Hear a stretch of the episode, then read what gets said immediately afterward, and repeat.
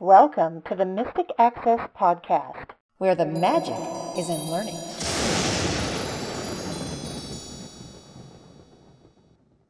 Hi, everyone. Welcome to the October 20th edition of the Mystic Access Podcast. He's Chris. She's Kim. We have a really fun interview for you today, and that's going to be something a little different. We get to go back into the castle for the first time in a little bit and talk to some people who were very interesting and had a very interesting product, but we'll tell you more about that later. First and foremost, though, we have some major announcements that we need to talk to y'all about, and we encourage you not to tune these out because they are important, particularly if you participate with us at all in any of our live gatherings. So, starting out with live virtual gatherings, Chris, tell us about the October free event. We are going to talk about different strategies that you can use for daily living skills. For example, do you really need an Alexa enabled dishwasher or washing machine? Uh oh. I hear one going off. We'll have to make that work in post so that doesn't happen to the rest of you. Yeah, she wants to talk to me now, but we'll just ignore her for a while. But what we're going to do is we're going to talk about different ways that you can, you know, just daily living skills. And it's not going to be boring. Don't worry. This isn't like, oh, you need to gain independence because of course you do. But this is about how you do it and different strokes for different folks type thing. So we're going to talk about various methods that are available for you, various tools that may be available for you. And a client kind of inspired this topic because this person contacted us with a question and Chris and I got to talking about it and thought, you know, hmm, this entire topic could be something that a lot of people found potentially very interesting and very helpful. And we would love to know your thoughts too. So stay tuned after class and we will kind of tune in to what those of you who are there live have to share if you have strategies that we don't come up with or things that we don't think about in terms of ways to make things happen. Because adversity sometimes makes us creative. At least that's been my experience. And you sometimes need to find creative solutions to modify things to make them work well for you. Or sometimes you don't. sometimes something's just easy. You don't necessarily think that it's easy or know that it's easy. So you automatically think something is stigmatized by the fact that you can't see to do it. And that isn't necessarily the case. And that's possibly a controversial stance, but I really have found it to be true, and I will discuss it more as we move through. For instance, you may be thinking, well, if I'm doing my laundry and I'm trying to know if my stuff's clean, I can't do that because I can't see it. Well, that's not exactly true. So there are lots of strategies that may help you with that concept and figuring out for yourself how that's going to work. So it should be a very interesting class. It's something a little different, and y'all know we don't mind going where no one else has gone before in terms of having these really frank discussions, and we know that's why a lot of you show up. So thank you, and come and share with us in addition to what we have to share with you. The class will be held on October 29th at 8:30 p.m. Eastern Time. Speaking of classes, because of our Orbit Reader class that we recently had, there were a couple of people who were asking if we were going to record the Q&A section and they were confused because we just made our announcement that we weren't going to record those anymore or edit them and put them up.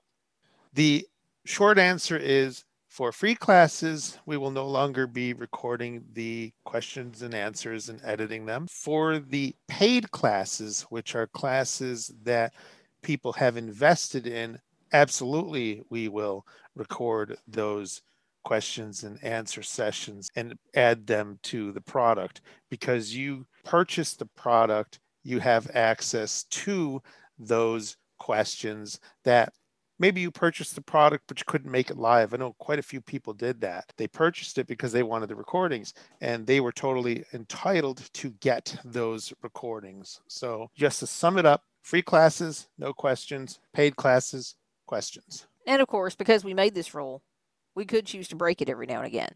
But that may happen, and we don't know when or if that may happen for free classes. There may be a time when a question is so good that we end up including it after the fact, but that's probably going to be the exception and not the rule. So, generally speaking, if you download a class from here on out on our free downloads page and you go into the events category of the page, you will find classes that have no questions.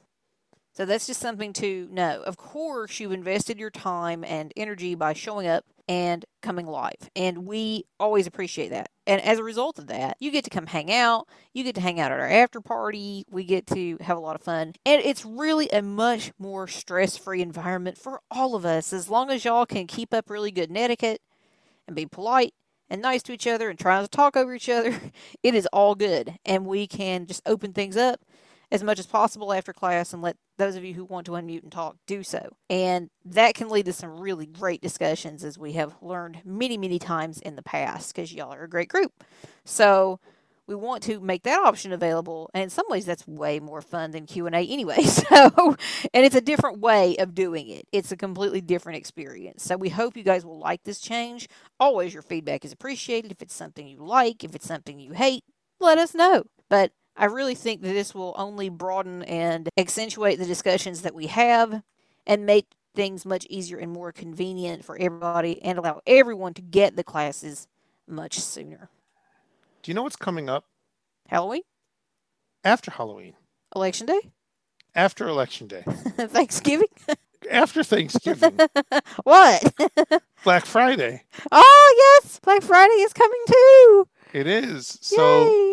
We're going to make an announcement here, and You'll that is excited. that we will be having one of our open houses on Black Friday. We don't have the times set up just yet. Had I to guess, it would be one to five.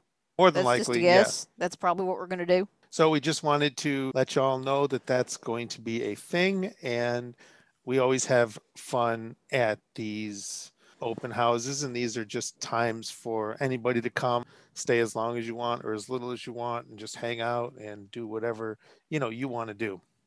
And after the open house, Chris and I are entitled to nice long siestas because it is a labor of love to put these things together and really just a lot of fun for all of us to come and hang out. And there's some announcements I'd like to make at this one as well. If you are a regular, we'd love to have you. And if you're new, we'd love to have you too. Come hang out with us. And we'll get more details out there to you. And we've got a couple podcasts. Well, we've got at least a podcast left to announce it. We'll let y'all know for sure, and it will definitely be up everywhere publicly for you to see it and find it. So, Black Friday, yay! We can all hang out and we can bounce in and out to take your orders as well if you would like to place orders over the phone for all the Black Friday goodies that you know are coming. So, we would love to have you. Stay tuned, and we will let you know all about it when we have the information ready.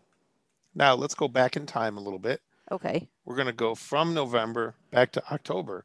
The thing that we wanted to remind you of is the coupon Ghost is still available until October 31st, and that gives you 10% off of Almost Any- everything. almost everything. yeah, a couple of things are excluded, such as the Inside One and the Blind Shell phone. Yes. So otherwise, come hang out and make a purchase and save some cash. And this is again good only through the end of day, Saturday, October 31st. And of course, if you want to use it via phone, call us. Make sure you give us the code GHOST, and we will make sure you get your 10% savings. Now, let's go back a moment to events and talk about a new, yes, another one, change that Zoom has implemented. Yes, I don't remember the exact date, but your Zoom meetings have to have at least one of two things enabled, and that is a passcode and a waiting room. You, as the host, set up what you want it to, to be.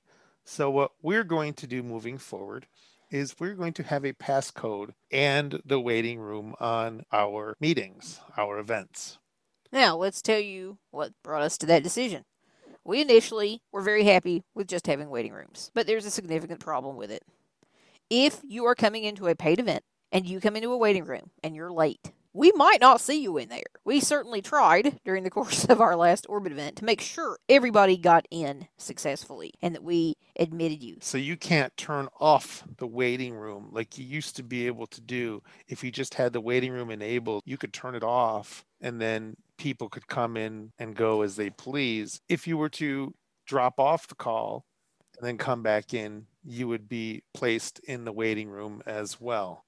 if you have a password or passcode on your meeting, then you can turn off the waiting room. If people come and go with the waiting room enabled, then they are placed back in the waiting room and they would need to be readmitted into the meeting. And if you're playing a presentation, this is particularly hard when you're doing so with a screen reader because the presentation comes through essentially at the volume of your screen reader. And yes, you can duck it, but that leads to its own set of problems. it makes it very difficult, even if you're not the one actually playing the presentation, so you can actually go in and find the person and readmit them.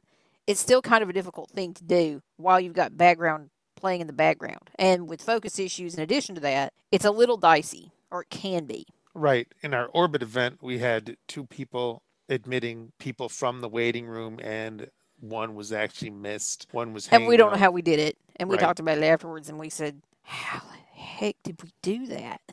and we still don't know how we did it because both of us were looking regularly. So these things do happen and that's what we don't want. I really wish there was still an admit all feature.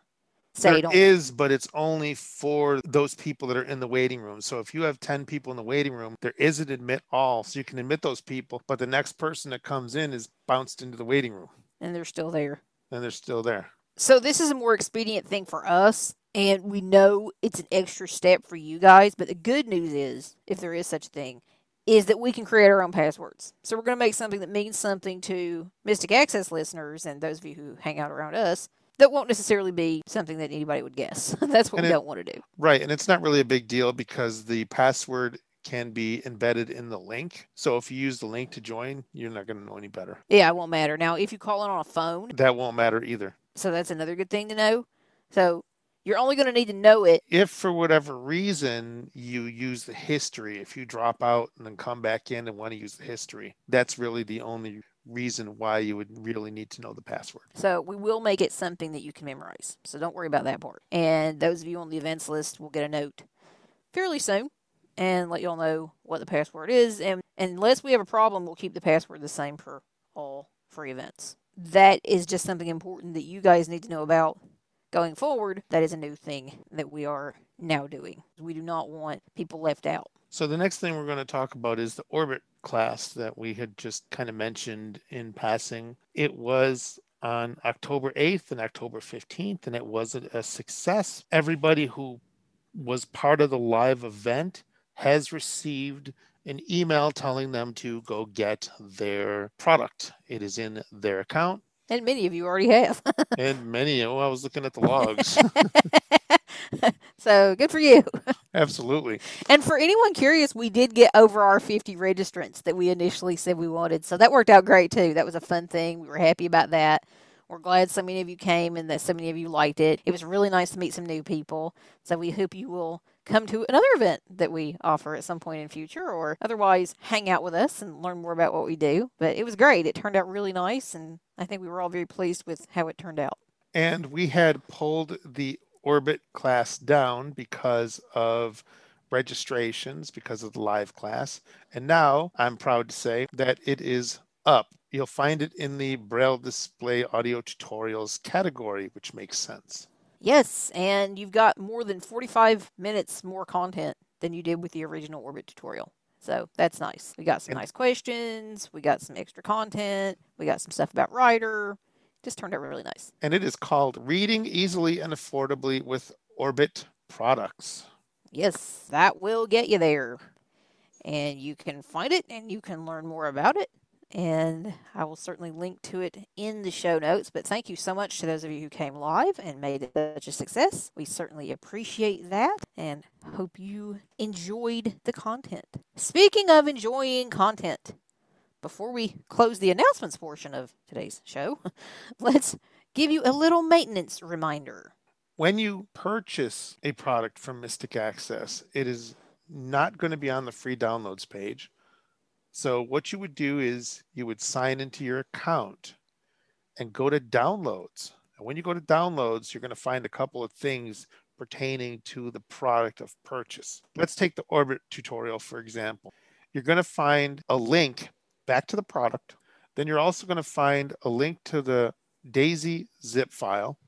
You're going to find another link to the MP3 zip file, And you're also going to find a link to the resources list that Lisa prepared for us. That is a text file. So you'll find three links that are of importance, and those are your downloads. But sometimes what people do is they get frustrated because they go to the downloads link and then they find the product, which then takes them back to the product. So you want to make sure that you don't click that product link.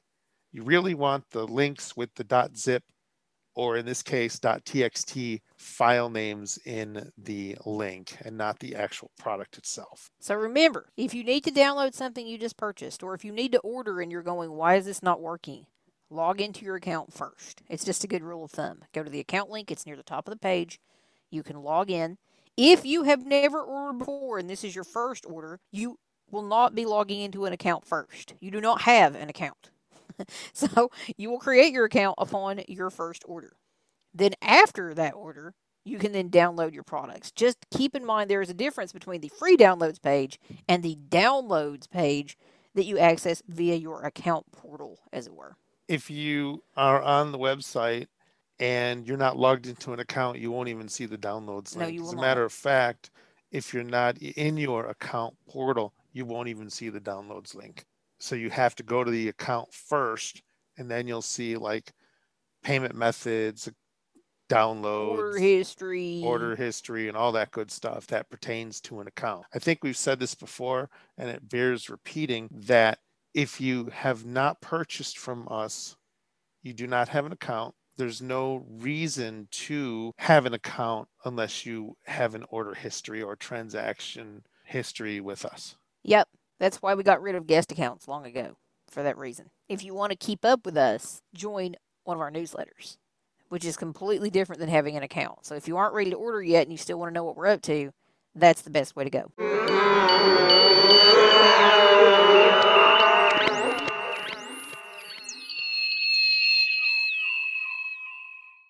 So, Chris, Amazon had a big day last week as of the recording of this podcast, or actually a big two days last week. You didn't have to order anything, did you?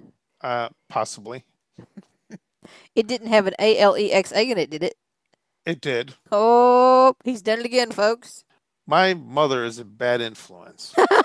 yeah, uh huh. She is. She called me up and she said to me, I want to get your father a Show 10 for Christmas.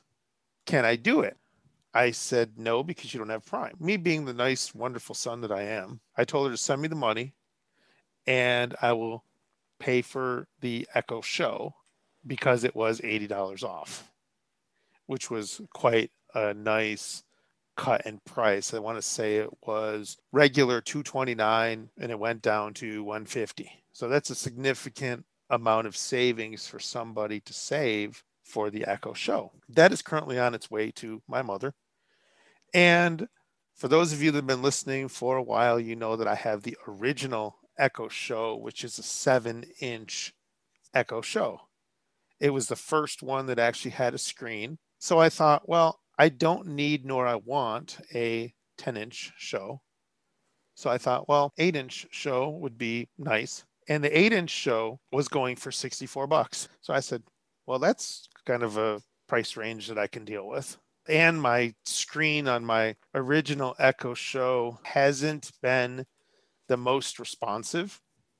I think it might even be cracked inside or something because it toppled off of a desk one too many times. But I have the original Echo Show in my hand right now. And if you feel along the top, you've got your buttons, your cam your camera on and off button. Then you've got volume up and down. Your camera on off is also power. So if you press and hold it, it'll turn it on. That is also the microphone on off button. So that's better to be described as the microphone on off button. The Echo will say privacy mode enabled or privacy mode disabled. What's interesting about the 7 inch show, you would think that the 7 inch show was smaller than the 8 inch show. Well, if you thought that, you would be incorrect. So you've got the screen, which is 7 inches, and then you've got maybe a hand's width on the bottom, on the front face, that is speakers. And if you've listened to our unboxing of the Echo Show, you'll know that I forgot to pull off the paper. And I thought, well, this thing just sounds horrible. It's because there was cellophane paper over the speakers. And it's kind of like a house. It kind of looks like a house or something. If I put it next to the eight inch show, it's probably two inches taller. The eight inch show is maybe an inch wider from left to right. So what they've actually done is they've made some serious changes in how they're dealing with the real estate of the Echo show. So the eight inch show does not have the speaker on the front, it has the speakers on the sides, and you can tell that it's stereo. It also has a switch. So you've got your power and your microphone on off. Then you got volume down, volume up, and then you've got the switch. So that's different from the seven inch show. If I flip the switch, it should say something. Let me see. You turn this up some. I thought I got this to work the other day where it actually announced the position of the switch. 49 degrees. Rain. But if you flick the switch to the right, I'm not sure why it's not doing it now, but if you flip the switch to the right, it closes a shutter over the camera. So if you don't want your Echo to show the camera, or if you're using the show and tell feature and your switch is flipped to the right, she will actually remind you to flip the switch to the left so that she can see what's in front of her. It sounds a heck of a lot better. It gets a heck of a lot more volume, but I think for the Prime Day deal, it was worth the investment. I could do things like the other one where I can say watch Hulu and I can watch Hulu on it I can view my or listen to my ring cameras or doorbells and stuff like that with the Echo Show. So it's basically an upgraded model of the Echo Show. What I didn't realize though is the fact that you can actually go on websites that have video content. Like even though you can't watch YouTube vids directly anymore, you can still have it go to YouTube and then watch videos. But you have to like touch it to make that happen. But you can still do it. Yes. Yeah, a lot of with the Echo Show it's a touch interface. So if you're not within arm's length of your Echo Show, you might want to be because it does things a little bit differently than a device without a screen because it's got the screened interface. So, for instance, what if you asked a lady about your daily deals? What are my deals? Here are your deals. The first one is HSI ceramic tourmaline hair straightener. It's $25.89 after a discount of $14. That's it. Now, if you actually want to explore that deal, you can touch the screen. HSI ceramic tourmaline hair straightener, 2 of 12. Brach's Kiddie Mix Variety Pack individually wrapped candies, 3 of 12. I could get some Brach's candy. You could. I can. And the voice is a little bit faster than the echo voice because I changed VoiceView's rate to be 1.5 times. I've started to listen to my podcasts at 1.5 times now. I've noticed when listening to the same content that's at normal speed, it slows down, and I don't know if I can handle it. I've only so. been complaining about that for about 10 years, so it's about time you pay attention and decide, hey, this might be worth a try. The speakers sound really good when you are playing music with the Echo Show. Unfortunately, it's not going to translate too well using the microphones that we no, have. we have really good mics now in terms of noise cancellation, so we mix whenever possible. Someone is at the front door. You might want to go see who that is. Awesome. I shall return. Not only is she my music player and all that stuff, she's also my doorbell. So that's about all I can say thus far from the Echo Show. It was a nice upgrade, and we'll see. Now, before we leave A Lady completely, Chris just asked her a great question this morning, and we thought we'd share it with all of you. Let's go.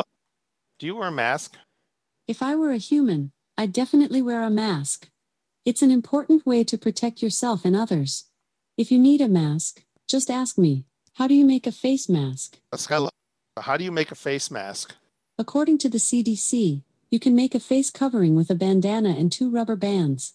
To do so, fold the bandana in half and turn its long side towards you. Fold the top of the bandana down and the bottom of the bandana up, dividing it into thirds. Place two rubber bands around the folded bandana towards its center. And space them about 6 inches apart. Fold each end of the bandana towards the center and tuck under the furthest rubber band. For more information, including instructions for other types of homemade face coverings, visit cdc.gov. Please just keep in mind that a face covering does not protect your face as completely as do most masks. And now on to the Mystic Access Magic Castle, and we are going to let the interview play. Welcome to the Mystic Access Magic Castle. We are here in the Mystic Access Magic Castle, and we have a couple individuals from Good Maps with us to talk about Good Maps Explore. We have Mike May and we have Jose, and I'm going to let Jose introduce himself so that I don't murder his name. Thanks, Chris. It's Jose Gastambide, founder and CEO at Good Maps. Awesome. So, why Good Maps? What is Good Maps? Yeah, yeah, great question. So, Good Maps is a digital mapping platform that was really created in order to allow accessible navigation. When we were created by the American Printing House, our mission was to really make a big improvement in accessible navigation. And the first thing we realized was there are no maps of the indoors. And if we're going to make any building accessible and make it so that somebody blind or visually impaired can independently navigate wherever they want, we had to make a really big impact on indoor mapping. And so we're using LiDAR and image recognition to do that. And that's how Good Maps was born. So for GPS, for outdoor, you have GPS. For indoor, you have to map the buildings at least. How does that work?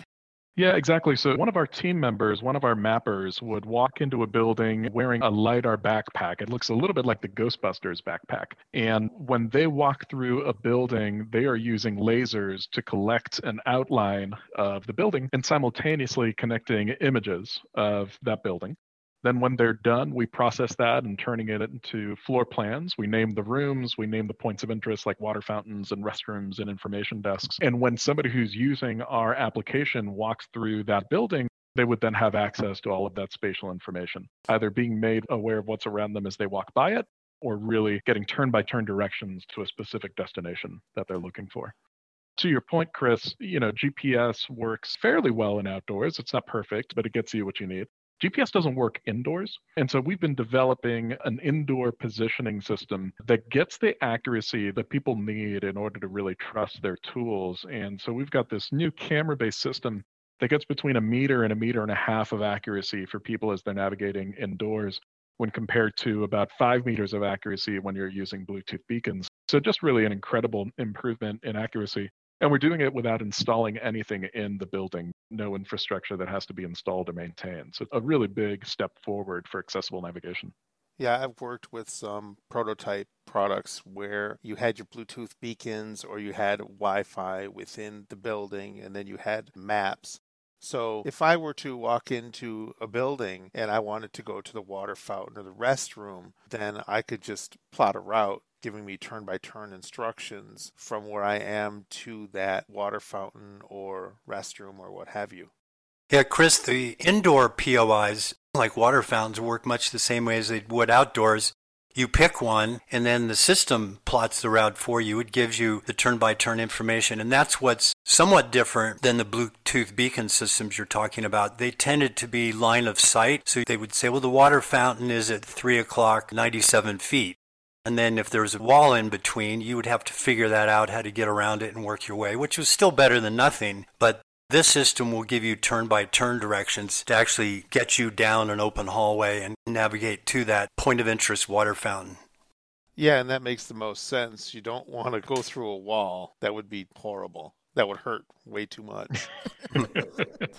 exactly. I mean, I've used just a little bit of my background. I know Mike knows this, but I've used GPS outdoors for almost 20 years now. 2002, when the Braille Note first had the Sendero GPS on it. And I was one of the first people who actually bought the product. And I've used it ever since. I mean, that type of GPS, you know, when you evolve going from a Braille Note to an iPhone and stuff like that. Yeah, there's some wonderful recordings of Chris thumping down the street in Buffalo. Uh-oh getting to the local mall and describing the play by play as he whacks the garbage cans with his cane and comes to the intersections. Hey, there's a really nice thing where there was somebody's wind chimes that I did manage to record. I mean, that Oh, turned pretty. out that turned out really well. You shouldn't have your cane that high up in the air. No, you you totally should should not. Slapping somebody's chimes, you never know what those are. If those were crystals, somebody's going to be upset with you. So Kim had an interesting question when we were talking earlier before the recording started, and her question was more or less for outdoor GPS. How do you know when a street is a street versus a point of interest? For outdoors, Yes. They're all data points, so really it's in the way that they're displayed. So it's everything in the world is boiled down into a lat long, an XY coordinate. And of course, indoors, now you have a Z coordinate as well. So the streets, though, are made up of a succession of points, of geographic points, whereas a point of interest technically would be just one spot. And the same thing, if you want to confuse things even further, you can talk about waypoints, which tend to be the pieces or the bits that make up a route. Right. So going from point A to point B to point C when you're plotting a route is a waypoint. So when you're talking now about indoors, you still have the waypoint method where you're still walking from one, you're getting from point A that might be a turn to point B, which might be another turn. It's going to tell you to turn left or turn right. And then point C might be your destination. Fortunately, it's not that complicated for the user. They don't really have to think about it. They're just listening for what is the next turning instruction. Right, exactly. So And that's where I get bogged down. I don't want to necessarily know all the technical jargon that's happening to me. I just want to get from point A to B to C and find out what's happening. But what I find really fascinating about the indoor piece of this is the fact that if this ended up somewhere like some sort of historical heritage site or something, if you were able to put it in places like that, I could see some really neat possibilities for, okay, on your left is this that explains this or describes this or you know have some descriptive something there that would allow you to know give you an idea as to how to most successfully navigate or get where you want to go in a position like that or a building like that seems kind of interesting i'm looking at some interesting pieces that one could possibly do with that Yeah, Kim, I'm so glad that you mentioned that. That's a great observation. It's one of the things that we can do by not just being an accessible navigation company, but by being a mapping company. Mm-hmm. That's the kind of enhanced data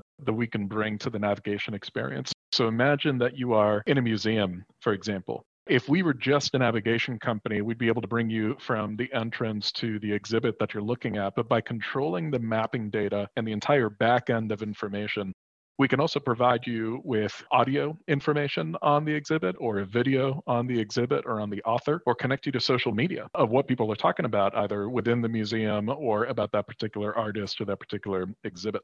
So there's a lot of really interesting things that we can do to make the experience more rich beyond just you've arrived at your destination. Let you explore that destination and how other people are engaging with it. Yeah i like And- that i hadn't even thought of the social media piece of it but yeah that's a great little piece that you can add on there to just enhance the experience further And fortunately, we don't have to create that content. It's out there, but Sure. the magic, to keep to the theme of your podcast, the magic is really in that we pull together those databases and use those geo-reference points to say this is the cool thing that's here. And that applies to indoors and outdoors. If you're going down a highway and you hear about the XYZ historical site, you wonder what is that? What is that name? What is it about? And if you want, you can drill down into the content just by hitting, you know, the details button. yeah that's really nice Can you virtually explore? I know that's a big thing for some of the GPS applications. Can you virtually explore in places that you've already mapped with good maps? Absolutely. That's the beauty of today's world. You can travel without going anywhere. Well, with the pandemic that we're in, yeah. that's Yeah. a great idea yeah right So, yeah, no, there's a specific virtual tab. There's a look around tab in the app and the ability to virtually go somewhere. And right now, there aren't a lot of buildings mapped. So that's the way a user can experience what will happen in a building once I get my local hotspots mapped. They can virtually go to one of the buildings in Louisville and see how it'll work virtually. And of course, they can do that outdoors virtually as well. It's a good idea to have an idea of your surroundings before you actually go out and navigate in, you know, in an active environment with all your mobility stuff going on. Yeah, and to build on that, the current version of that virtual experience is really driven by the user.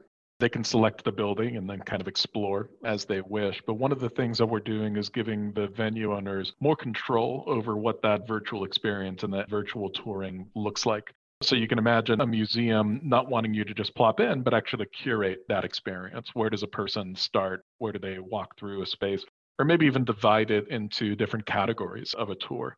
So perhaps there's an impressionist wing and you really want to focus there, and there's a you know more modern wing, and that could be a separate experience. So more curating that experience for the visitor which is so important today in particular when so many people can't go into buildings and can't explore these really magnificent, wonderful indoor spaces. Yeah, exactly. Today you can't touch anything anymore. It's unbelievable what the whole pandemic has changed the way that we do things. But Mhm. that being said, I think because of that, there are virtual experiences coming about that we never would have dreamed about a couple years ago. People and companies and musicians, museums are being so innovative now in terms of what you can do. So this is going to continue long, long, long after a pandemic has occurred. I mean, we're going to be seeing so much more virtual interaction with amazing places. I know that one of the things that impressed me during convention season was the ACB did a lot of virtual tours, the audio tours that they had recorded, and I think that's going to be so much more the norm and it kind of goes into our discussion as well in that you really are going to have the ability to essentially go anywhere from the comfort of your couch and learn a tremendous amount about places that you may never have the ability to go to in real life, pandemic or no pandemic.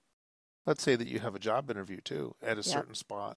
Sure. You can sit on your couch and you can go and virtually explore this place long before you even get there so you could know your way around. Yeah, that's exactly right. And Kim, I think your point is spot on. The current crisis is really accelerating the amount of resources that are going into virtual experiences. And I think that's really exciting for a number of reasons, but we just have to make sure that accessibility has a seat at that table. Because what you don't want is all these resources to go into accessibility, and then five years later, somebody says, Hey, what about us? What about the blind or visually impaired user? We need to be in there from the ground floor, from day one. Yeah, and speaking of the ground floor, Chris, you mentioned going back to 2002. So, you know, we have experimented together with various indoor navigation systems, starting out with Dead Reckoning and then the talking lights and the Bluetooth beacons. And so, one of the big questions today is well, what is the accuracy like? And maybe even more important than the accuracy is what is the reliability? I don't want to have 10 foot accuracy one minute and 50 foot accuracy the next. I can't depend on how I'm navigating indoors. So that's probably where one of the biggest breakthroughs in the Good Maps Explorer takes place. How would that work? Let's say that you were in a store and they have different aisles and you go in with your maps already preloaded. And then suppose that something happens and they have to rearrange the store. Do you have to go and redo the maps themselves because maybe aisles have been changed around and stuff like that or how would that work? Yeah, that's a really good question. And something like what you're talking about is kind of the extreme case of what might test the camera based positioning because the images that the positioning system is relying on might not be the same as what's currently in the store.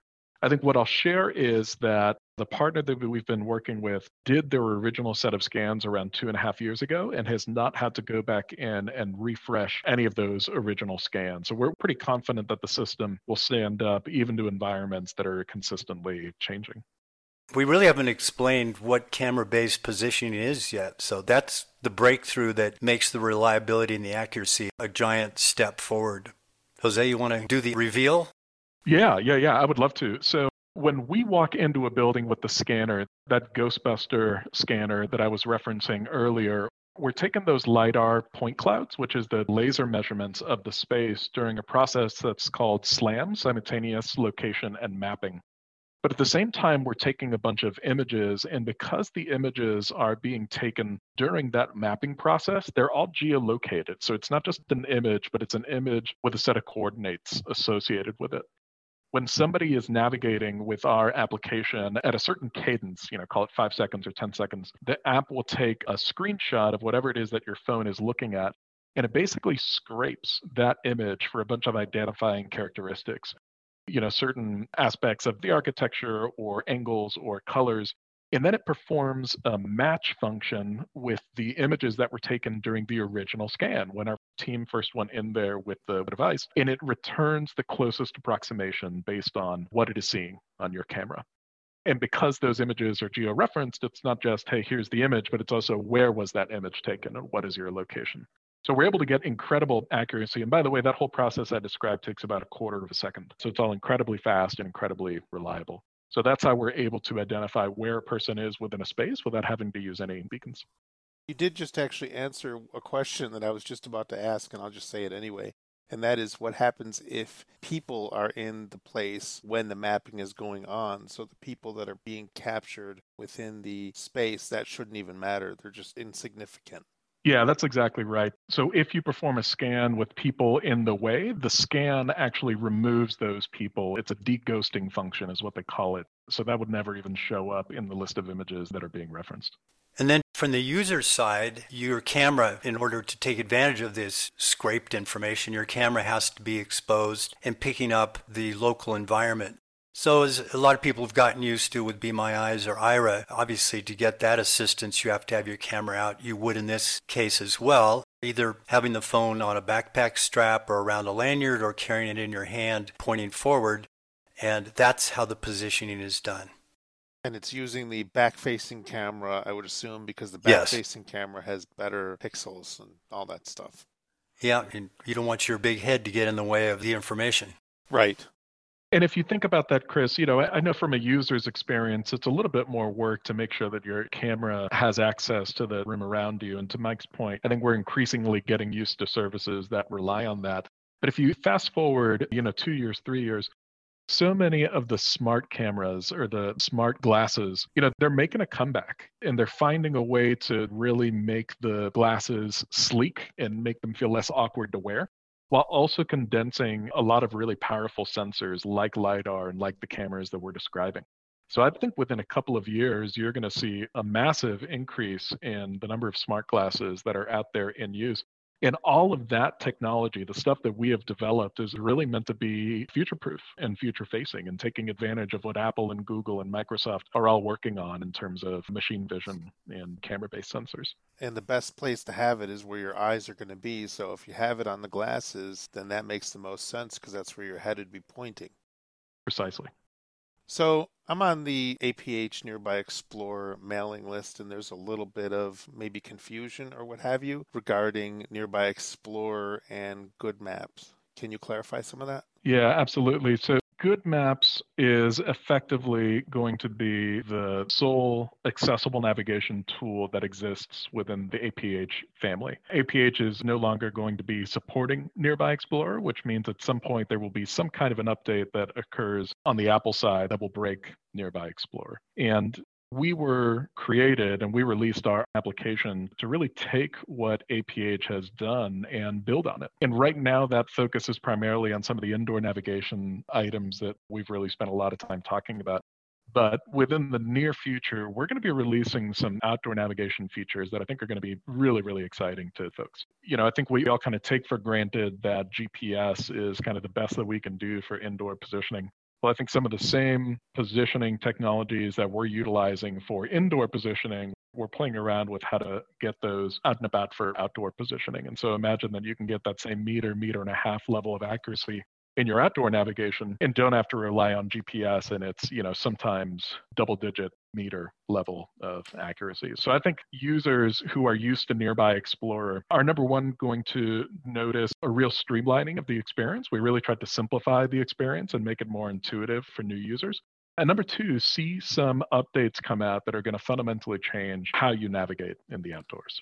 I think some of the cool things that I just had a thought of, if you're walking around outside and perhaps with the camera based image recognition and stuff that's going on these days, maybe you can have a description of what the camera sees. Like, for example, if there's a mailbox in front of you and you're about to hit it, maybe that could be you know, those kinds of things, or a park bench or something like that, where the system could even tell you. And this is just me talking. I don't know anything, but it's just thoughts. No, Chris, you're exactly right. I mean, some of the things that we can do with camera based systems, I think people are going to be really excited about. When we map a space, it's really just a snapshot in time. And if something changes within that space, that original scan can't really do anything to help you figure out how things have changed. But when you're dealing with camera based sensors or even the LiDAR that we expect to see in some of the smart glasses, all of a sudden you can start filling in the gaps with some of the dynamic data around you. So, for example, you walk into a meeting room, you know that there are table and chairs somewhere, but where are they and which of those chairs are available? Well, using the cameras and using the LiDAR, we're going to be able to tell you which chair is available and which chair you can sit down in. We're going to be able to tell you that there is a group of people coming up ahead of you. And if you want to avoid them, you know, you can steer, you know, a couple of feet to your left or a couple of feet to your right. There's so many things that we can do with camera-based systems that we can't do with the current technology. And that's a big part of the reason why we're leaning in so heavily to the camera and the LiDAR. Yeah, I really look forward to the social distancing aspect of having a camera to avoid crowds. It'd be make travel a lot more efficient. Yeah, you're 12 feet away from this person that's in front of you or off to your side or whatever. That would be wonderful. But it also opens up the world even more significantly because you do have all this dynamic content that you wouldn't have had any other way unless you were sitting there talking to someone who could see it through your phone, such as an Aira agent or something like that. You've now opened up an entirely different depth of these items that you're passing or seeing or these people who are standing over there. And you know you may have been wanting to meet up with a group of people and suddenly now you know where your people are. So i mean it just opens up things so tremendously in such a dynamic way that i think people would just thoroughly thoroughly enjoy it. You know, in terms of the nearby features, I mean, Jose said we're going to be releasing some things and adding to the outdoor navigation. And certainly, from my perspective, I'm pretty tuned in to all the cool things that are out there and, you know, looking at what's been done in Nearby and Seeing Eye and Blind Square and Lazarillo and the number of apps go on. I think we really want to cherry pick the best features and part of that process of picking what to add, because you can't put everything in, part of that is user feedback. So people should get the app, download it, let us know what their favorite features are that they want to have implemented. And this app will really be a result of user input as it goes forward. One more question, if I may. Is there going to be an Android app? Yeah, great question. We are working on it as we speak. It will be out at the very latest by the end of this calendar year, 2020. Good And my team tells me it might even be closer to Thanksgiving. So, you know, I think everybody deserves to have access to this technology, and having an Android version was a priority for us. I think sometimes we all forget that there are Android users out there, and as a person who puts their toes into both platforms, you just want to make sure that something like that is available, and that's great news to hear too. It's also a very vocal minority. Yes. And we look forward also to expanding into other countries, first other English speaking countries and then beyond. And there's where Android will be of great help because there is such an Android presence in other countries that aren't the US. So that'll be helpful. Right. That's right. That's right. And you know, Chris, along those same lines, I think something that's really important for people to understand we are very much a rising tide lifts all boats kind of company. And as I mentioned earlier, when we started this process, we realized that there were no indoor maps and that that was a major bottleneck in accessible navigation. Well, now that we're in the process of collecting or creating those maps, we think it's our responsibility to share those maps with other accessible navigation apps. I think it would be unethical to collect those and then to force people to use our accessible navigation application in order to actually engage with them. And so in early 2021, we're going to be making those maps available to other accessible navigation apps for them to put in front of their people because people deserve choice and people deserve the ability to dictate how they engage with this critical mapping data. And we hope that people will love Good Maps Explore, but we also recognize that people are tied to some of the tools they're already using. And our hope is that they'll be able to access our maps through those same tools. That's really fantastic. Speak a bit more, if you will, because I'm kind of curious about this piece about the map collecting process. How does that work? How do you say, okay, here's a great spot that we should map? How does that process work? Yeah, absolutely. So ultimately, it's up to the venue, and the venue has to invite us in, and there is a cost associated with the creation and the maintenance of the maps. But it's pretty straightforward. They bring us in, we send a mapper, we do that mapping. The mapping is pretty quick. We take anywhere between about 30 minutes and an hour and a half, depending on the size of the space, to walk through and actually collect the data that we need to create the maps. About a week after that, we have the skeleton of the map ready to go. And then we just need to populate with the relevant information, the name of a room or the name of a POI we confirm the, all the data is accurate, and then we publish the map, and the map is ready to go. If that venue owner decides that they want to put it on other available mapping platforms, we have export functions to OpenStreetMap, Google Map, Apple Maps, and hopefully down the line, Microsoft Azure Maps.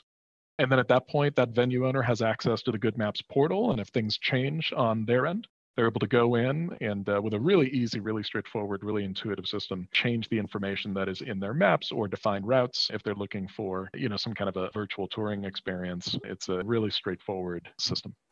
Very cool. So, if people want to learn more, how should they do that? Yeah, thank you for asking. So, if you go to goodmaps.com, you can see all there is to see on the company, including where to find the application on the App Store. If you want to download it directly through the App Store, search for Good Maps Explore, Good Maps all one word. The app is free, it will always be free, and look for that Android version coming out by the end of the year. Thank you very much for taking the time to speak with us. We've really enjoyed it. Thank you, Chris. Thank you, Kim. Thank you both. Thank you for your visit to the Mystic Access Magic Castle. You're welcome anytime. I know you were afraid I was going to be bored in that interview because GPS isn't necessarily my thing, but I really thought it was fascinating. Yeah, so did I. And how timely the iPhone 12 Max has LiDAR mm-hmm. in it, which is kind of cool. So, on that note, thank you guys as always. If you don't know already, most of you will probably be able to calculate when our next podcast comes out. And we will try to provide you a little bit of, if not levity, at least something fun to do on that day. So stay tuned, uh, U.S. listeners, and all the rest of you as well. See you in two weeks. Thank you, everybody. Bye. Bye. The preceding podcast is a presentation of Mystic Access, where the magic is in learning. If you are blind or visually impaired and desire to discover how our comprehensive products and services may support and empower your assistive technology journey, we welcome your visit at www.mysticaccess.com. Have a question or wish to place an order via phone? Call us at 716 543 3323. If you have something to share about this podcast episode, press 4 to reach our Mystic Access podcast comment line. Email us at info at mysticaccess.com. Connect with us on Twitter at twitter.com slash mysticaccess and like us on Facebook at facebook.com slash mysticaccessempower. Would you like to spread the word about our podcasts? Your friends and colleagues may listen and subscribe at www.mysticaccesspodcast.com. If you enjoy our episodes, consider leaving us an iTunes rating and review. Your comments are greatly appreciated. Thanks for spreading the word, and thanks for being a listener. We hope you enjoyed this episode.